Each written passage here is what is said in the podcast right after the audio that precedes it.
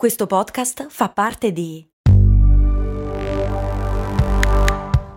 Voice Podcast Creators Company. E adesso un bel caffè finito.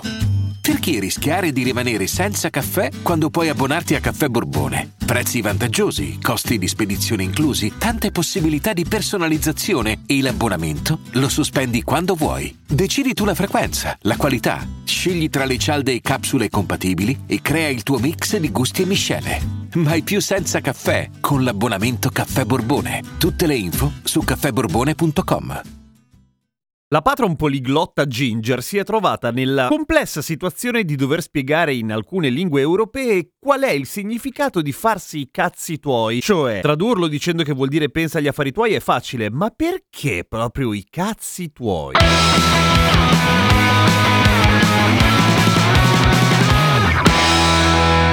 Ciao, sono Giampiero Kesten e questa è Cose Molto Umane, il podcast che ogni giorno risponde a, a una curiosità, poi magari non è la tua, ma è una curiosità. Tipo, da dove viene farsi i cazzi propri, oppure farsi i cazzi degli altri, oppure l'espressione non gentile e difensiva fatti i cazzi tuoi. Insomma, che cosa c'entra il pene con gli affari propri? Ecco, la prima cosa potrebbe essere questa, nel senso che il cazzo, in quanto parte intima, intende ovviamente qualcosa che non vuoi che sia condiviso con tutti tutti, potrebbe essere. In fondo della propria intimità ci si vergogna o quantomeno la si tutela, per cui potrebbe anche venire da una cosa tipo pensa ai tuoi di genitali, non ai miei, ma non vi è alcuna prova di questo e alla fine lo confesso, sto andando totalmente a braccio, nel senso che per quanto riguarda la parola cazzo, esistono moltissimi studi e teorie di altrettanti linguisti che hanno trovato quantomeno un'origine di una parola che effettivamente è piuttosto bizzarra e quella che sembra avere più peso, più credibilità è quella quella di Angelico Prati, che farebbe derivare cazzo dal latino cazzia, che vuol dire mestolo, tanto che in lombardo caz voleva dire proprio appunto mestolo. Ora è anche vero che la forma del pene e quella del mestolo sembrano centrare fino a un certo punto, a dir la verità. D'altra parte le altre teorie sembrano abbastanza campate in aria, come ad esempio il fatto che derivi dal maschio della oca, loco, e in forma dispregiativa, perdendo la O diventa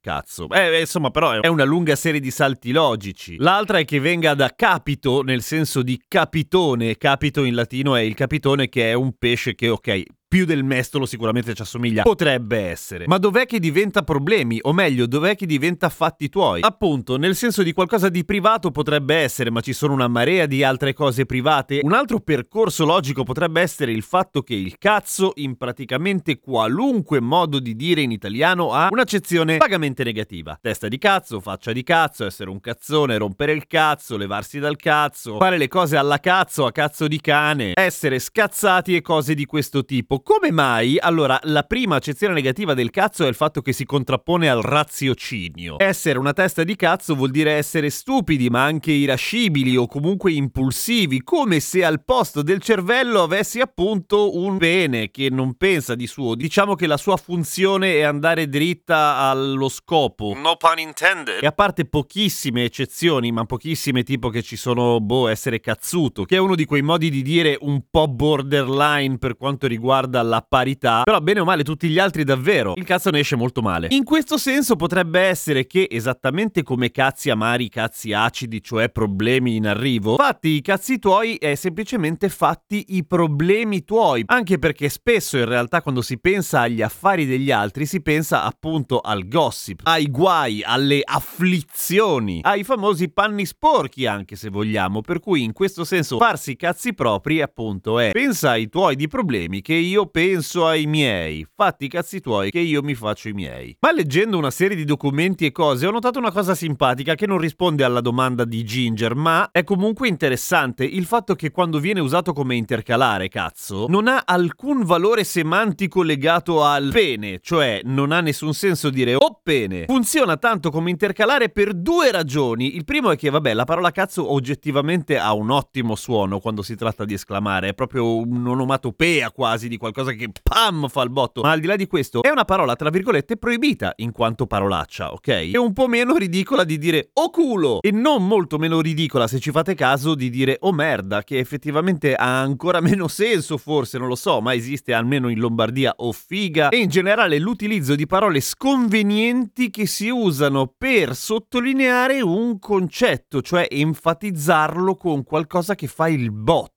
e fa il botto in quanto è proibito, cioè spam richiama immediatamente l'attenzione di chi ti sta ascoltando perché quella roba lì in quel contesto non ci dovrebbe essere. Ed è per questo, parere assolutamente personale, che l'utilizzo sapiente e correttamente dosato del turpiloquio all'interno di un discorso è secondo me estremamente efficace per veicolare messaggi e tenere alta l'attenzione, cazzo.